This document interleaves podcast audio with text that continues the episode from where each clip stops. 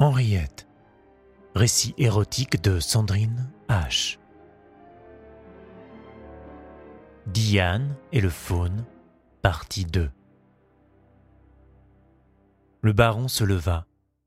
Ayant totalement dévêtu Henriette, il la conduisit jusqu'au centre du petit théâtre et l'allongea sur les fourrures. Laissez-vous faire, lui murmura-t-il. Il l'abandonna ainsi nu et exhibé sur son autel, au milieu du décor végétal. Puis il se tourna vers Rosemary. Petit faune, cessez votre service. Votre maîtresse, la divine Diane, vous réclame. Regardez-la, toute alanguie dans ce bois, n'attendant que vos caresses. Venez, jolie Sylvaine, boire à la source de la déesse. Henriette devina qu'on obtempérait elle put entendre le baron chuchoter à l'oreille de la rouquine. Je veux que tu la lèches comme il faut. Fais-la jouir, bien mieux que ta fichue patronne. Ne ménage pas ta peine, petite gourgandine. Henriette avait fermé les yeux, gênée encore par les regards tendus et brûlants des autres hommes unis, maintenant dans un même silence quasi religieux. Elle sentit les fraîches et délicates mains de Rosemary effleurer son corps, son visage, ses seins, son ventre, ses cuisses. Les paumes et les doigts étaient aussi doux que de la soie. Soie contre soie étaient les peaux des deux jeunes femmes. Cette douceur nouvelle enflamma l'essence d'Henriette. Ses caresses l'enveloppaient comme de l'eau, coulaient sur elle, l'enivrant toute. Alors, c'est sans réfléchir qu'elle ouvrit ses jambes à la pression de son ami. Autour d'elle était le grand silence. Henriette gémissait déjà, avant même que la bouche de Rose Marie n'ait trouvé son sexe. Elle sentit d'abord la langue jouer dans ses poils pubiens. Puis, les lèvres de sa jeune collègue rencontrèrent les lèvres de sa vulve.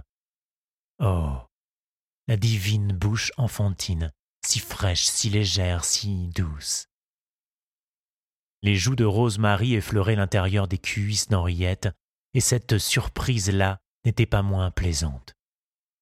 Alors Diane, puisque Diane elle était devenue, commença à respirer plus fort, soulevant sa poitrine et cambrant ses reins. Elle percevait l'attention des hommes autour d'elle, exacerbant encore son plaisir. Ils étaient la vague sur laquelle elle montait. Ils étaient la force terrestre qui la portait vers le ciel. Tout son corps avide se repaissait de chaque sensation. Le désir muet et presque palpable de tous ces messieurs, la douceur agaçante des fourrures sur son dos et ses fesses, celle des cheveux électriques de Rosemary entre ses cuisses, l'onde tiède des mains féminines et la bouche délicieuse et soudain, la langue. Oh, cette langue mais comment fait-elle? Elle frétille, plus vive qu'une ablette, insaisissable, affolante. Ce n'est pas un, c'est mille bouts ardents de langue magicienne. Ce n'est pas une bouche, c'est mille et un baisers de fées tous ensemble donnés. Ce n'est pas Rose-Marie, c'est un faune revenu des forêts millénaires, accomplissant son rituel sacré. Oh, oh, cette langue maléfique, si féroce, oh, Salope, merveilleuse petite salope. Hum, oh, que je t'aime, toi et ta bouche, ta langue savante et ton nez mignon. Oh, reste, reste que je jouisse longtemps d'une jouissance lente et raffinée, douce, douce et céleste.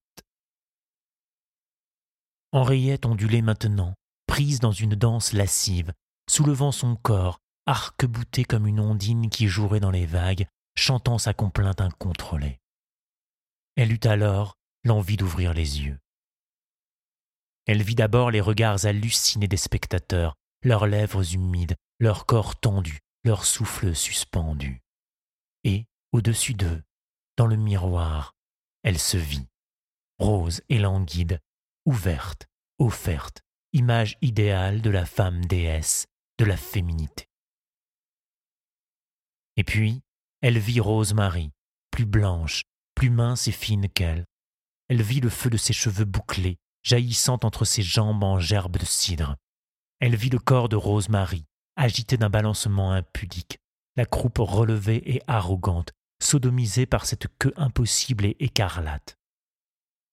La puissance de cette vision eut raison d'Henriette. Elle jouit trop vite, trop violemment. Apaise ta reine, petit faune lubrique. Apaise-la.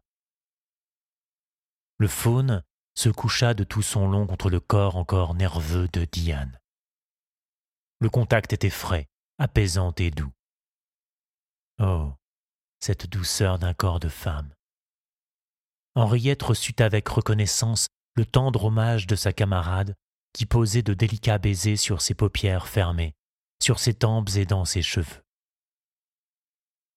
Ne dirait-on pas Diane au bain Baron, vous êtes un génie Ce petit faune roux comme une bête des bois et cette jeune déesse, au corps si souple, noble et doué, Diane ou l'esprit qui s'est fait chair, une conscience incarnée, pleine et entière. Pour ses victimes, elle sera impitoyable. Vous ne croyez pas si bien dire, monsieur du théâtre. Que nous préparez-vous encore, baron? Ceci n'était que le premier acte, cher confrère. On est loin de Péléas et Mélissande. Ce serait plutôt la Vierge folle. Vous me plagiez. Paix, mon ami. Et vous, vous jouez de mots. Voyons plutôt ce que nous réserve notre divin baron. Eh bien, messieurs, nous allons justement rendre hommage au divin marquis. Un grand murmure parcourut la petite assemblée. Henriette comprit que chacun avait retrouvé sa position la plus confortable au fond de son fauteuil. Fin de l'entracte. Le baron reprit la parole. Belle Diane, relevez-vous, je vous prie. Debout ainsi, avec vos cheveux défaits, vous faites redoutable. Prenez, ma divine, prenez le petit fouet qui se trouve au pied de votre lit. Henriette ramassa ce qui en fait était un martinet à lanière de cuir. Martinet pour enfants désobéissants. Ce petit faune, ma chasseresse, a failli. Depuis tout à l'heure, elle n'a commis que maladresse, gâteau brisé, boisson renversée, et votre orgasme qui l'a bâclé. Il mérite punition. Regardez comme il se soumet. Il attend son châtiment. Allez-y, ce ne sera que justice. Ô déesse implacable. Henriette hésitait. Elle n'éprouvait aucunement l'envie de fouetter son amie. Elle doutait très fortement du plaisir qu'elle y prendrait. Mais il y avait l'ordre qui lui avait été donné, l'attente de ces messieurs, et puis surtout il y avait Rose-Marie, qui s'était retournée sur le ventre, les fesses tendues vers son bourreau, vibrante, soumise et manifestement consentante, et qui semblait attendre ou même espérer sa correction. Le jeu était troublant, s'il n'était tentant. Alors, Henriette abattit le martinet sur les fesses blanches qu'empalait encore le gros vide de latex.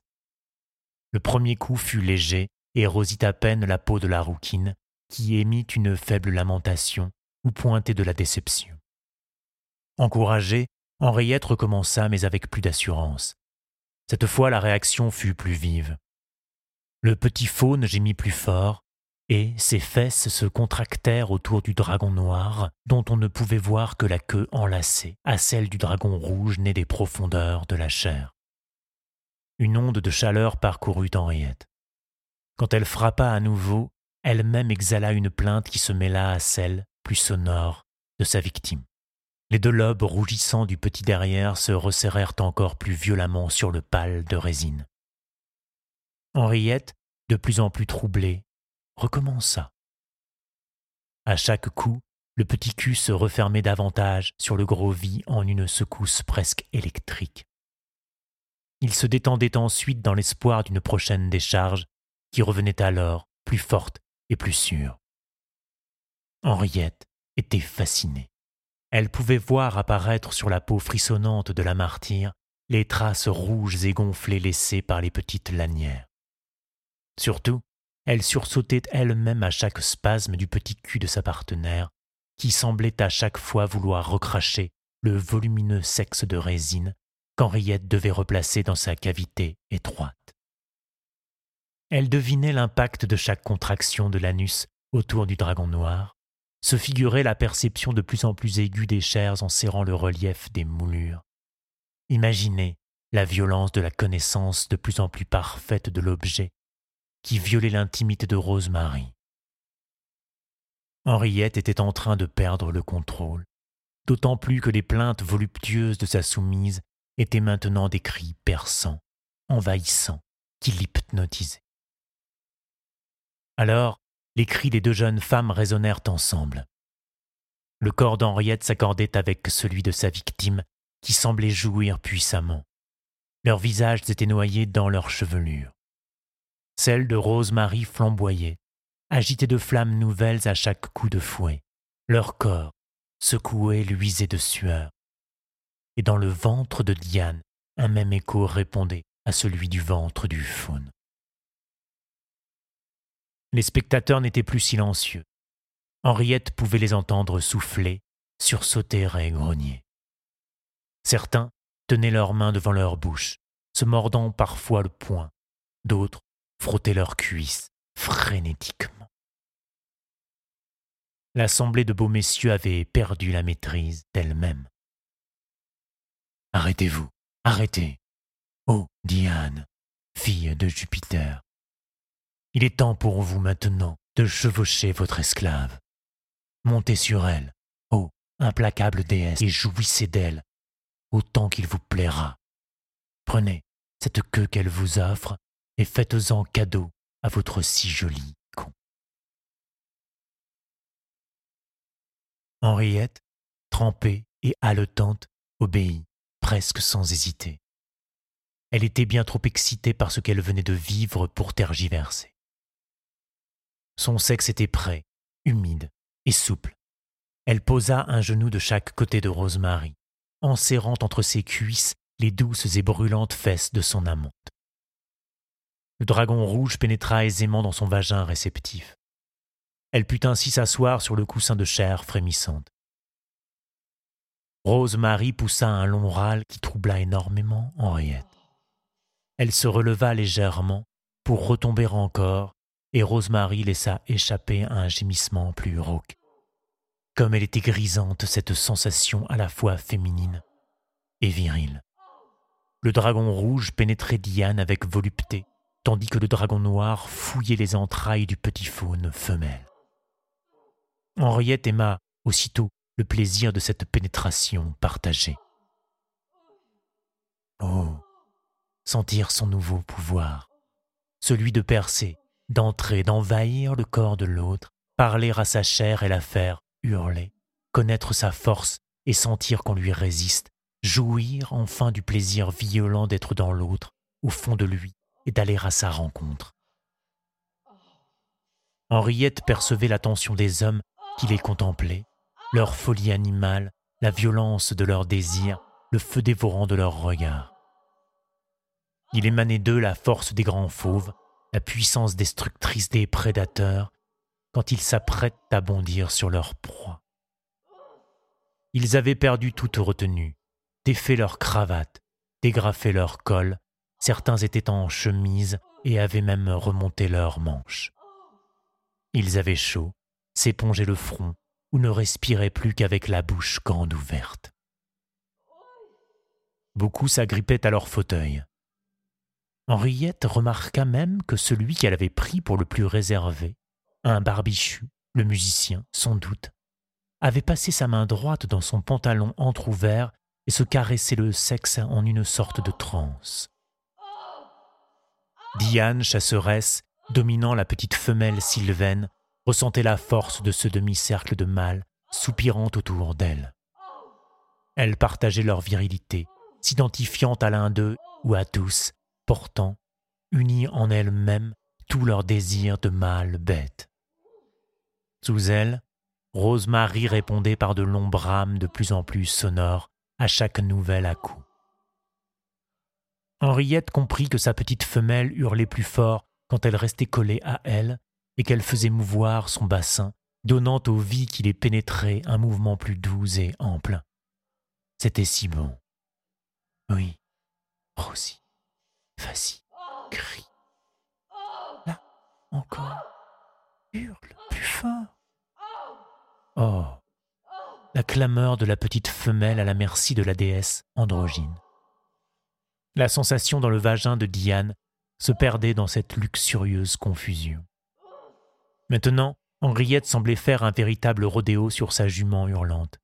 La cavalière se cabrait en arrière, prenant appui sur les jambes de sa monture. Les femmes faisaient tant de bruit, il y avait tant de sang aux tempes d'Henriette que c'est à peine si elle entendit le nouvel ordre de son maître. Henriette, caresse-toi. Henriette, écoute-moi, caresse-toi. Elle avait presque oublié son corps de femme. Quand elle toucha son clitoris, ce fut comme si elle retournait en elle-même, recentrée sur son propre désir, un plaisir puissant et sauvage qui lui arracha une plainte animale. Le dragon rouge avait trouvé la lumière au fond de son ventre. Il avait allumé un grand feu, sacré, qui irradiait son corps. Une source profonde et intarissable semblait avoir trouvé la voie entre les méandres de ses chairs enflammées.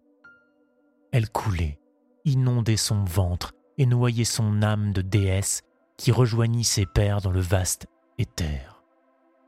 Oh, le bleu du ciel. Oh, les démons s'emparant de son corps possédé, suffoqué, tendu, suspendu au-dessus du vide. Oh, ce silence.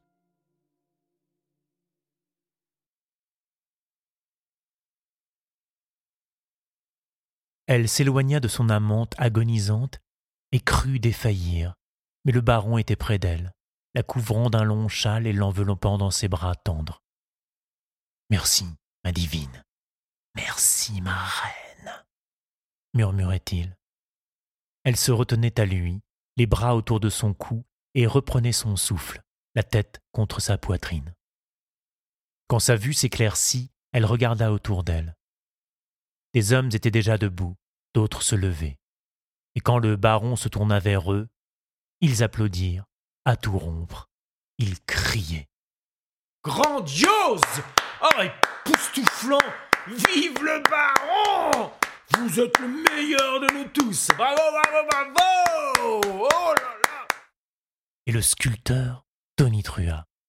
Vous êtes le diable! Vous nous avez mis hors de nous! Qu'allons-nous devenir, baron de l'enfer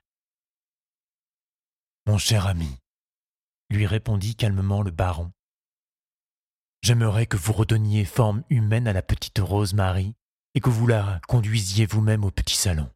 Ce sera avec grande joie répliqua le grand barbu avec appétit. Et n'oubliez jamais que cette demoiselle est vierge et doit le rester jusqu'à ce qu'on lui trouve un mari. Ne vous inquiétez pas, baron. Je vais me tenir. Venez, petite damoiselle, j'ai quelque chose à vous dire en privé. Vous trouverez de l'eau parfumée et des serviettes de l'autre côté, précisa le baron. Le sculpteur entraîna une Rosemary vacillante mais toujours consentante dans la pièce de gauche attenante au grand salon. Henriette vit qu'un autre homme les suivait. Ce devait être le petit musicien dans ses habits quelque peu défaits, la barbiche en bataille et les lorgnons de travers. Les autres hommes se retirèrent tant bien que mal dans la pièce voisine où Henriette crut reconnaître un billard. Les deux portes restèrent ouvertes, laissant échapper les sons de voix et le choc des boules de jeu. Henriette, à moitié revêtue, était maintenant amollie sur les genoux de son maître, la tête dans son cou. Il lui embrassait le front en lui caressant les cheveux de sa main gauche. Il avait posé l'autre sur sa cuisse, au plus près du pubis qu'aucun tissu ne voilait. Elle somnolait. Il parlait doucement. Il est vrai qu'il faudra rapidement marier cette petite coquine avant que sa lubricité ne l'entraîne vers l'irréparable. Vous pensez à quelqu'un? demanda Henriette dans son demi-sommeil. J'ai dans mes relations un monsieur qui conviendrait parfaitement. Alors faites. Souffla Henriette. Puis elle se tut. Ils écoutaient les bruits venus des deux pièces contiguës au grand salon. Les joueurs de billard s'animaient, parlant fort, comme pour évacuer leur trop-plein d'énergie. Dans le petit salon, on entendait la voix du sculpteur. Elle a le trou brûlant, la petite garce Ouh, que c'est bon J'ai bien cru devenir fou, assis sans bouger sur ce fauteuil. Ah, allez, Rosie, bouge un peu le cul, c'est ça. Belle garce Mais oui, mon ami, n'hésitez plus si vous en avez envie. Allez-y, mon garçon, mettez-le lui dans la bouche. Rosie est une brave fille. Regardez, elle a les seins comme des melons. Prenez-en un, et je garderai l'autre. On pouvait entendre le sculpteur grogner comme un ours et le musicien chanter comme une fille. On ne percevait que les gémissements étouffés de Rosemary. Machinalement, les doigts du baron effleuraient le clitoris d'Henriette. C'était une caresse douce, un plaisir presque inconscient.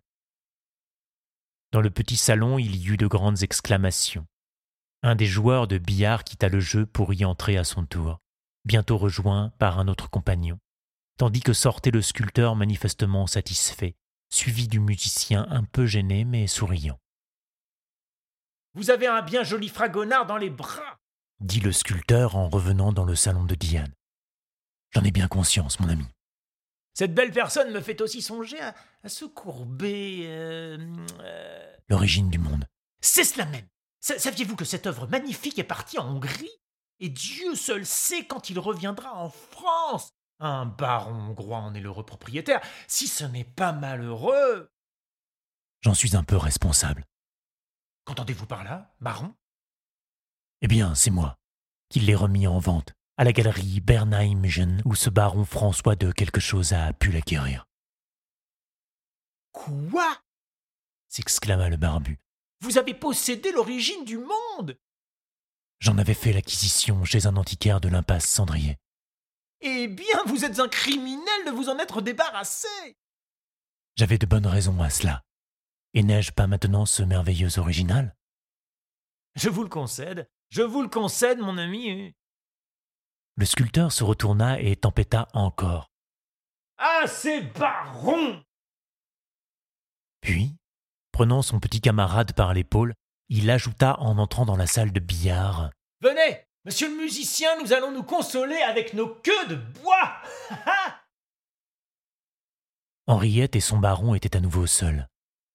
Il lui susurrait de douces choses, plus belles qu'un fragonard, qu'un courbet, qu'un renoir ou qu'un monnet, plus sensuelles qu'un déjeuner sur l'herbe, plus lumineuses qu'une Berthe au théâtre de l'œuvre, plus vivantes et plus puissantes que les déesses de l'Olympe. On perçut l'écho d'une peau claquée à pleine paume et les cris répétés de Rose-Marie.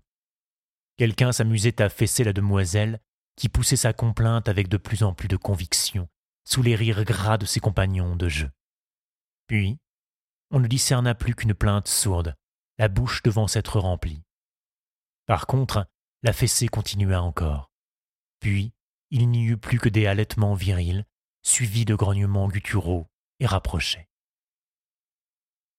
Ces sons et la caresse pourtant imperceptible des doigts de son amant sur son sexe suffirent à donner à Henriette un orgasme infiniment doux et subtil elle se raidit insensiblement, lovée contre son bienfaiteur, et s'apaisa tout aussi calmement dans ses bras, dans un soupir lent et profond. Avez-vous lu Philosophie au boudoir? demanda-t-il tout bas. Je viens de le terminer, répondit-elle de même. Il rit et appliqua sur sa joue un baiser appuyé. Comme je vous aimerais, madame, si je le pouvais, dit-il. Henriette, qui pensait à Charles, répliqua Je vous ai connu avant mon mariage, et c'est à cause de vous si je suis mariée. Ce n'est pas pour cette raison. Qu'est-ce alors? Une promesse. Faite à une femme? Une dame. C'est elle qui fixa ma ligne de conduite. Laquelle? Celle d'honorer et servir les femmes tout en protégeant leur honneur. Et de ne pas jouir d'elles, dans la mesure du possible et de ne point les aimer, et de me garder de tout amour. Silence. Cette dame, elle est morte. Henriette ne répliqua rien.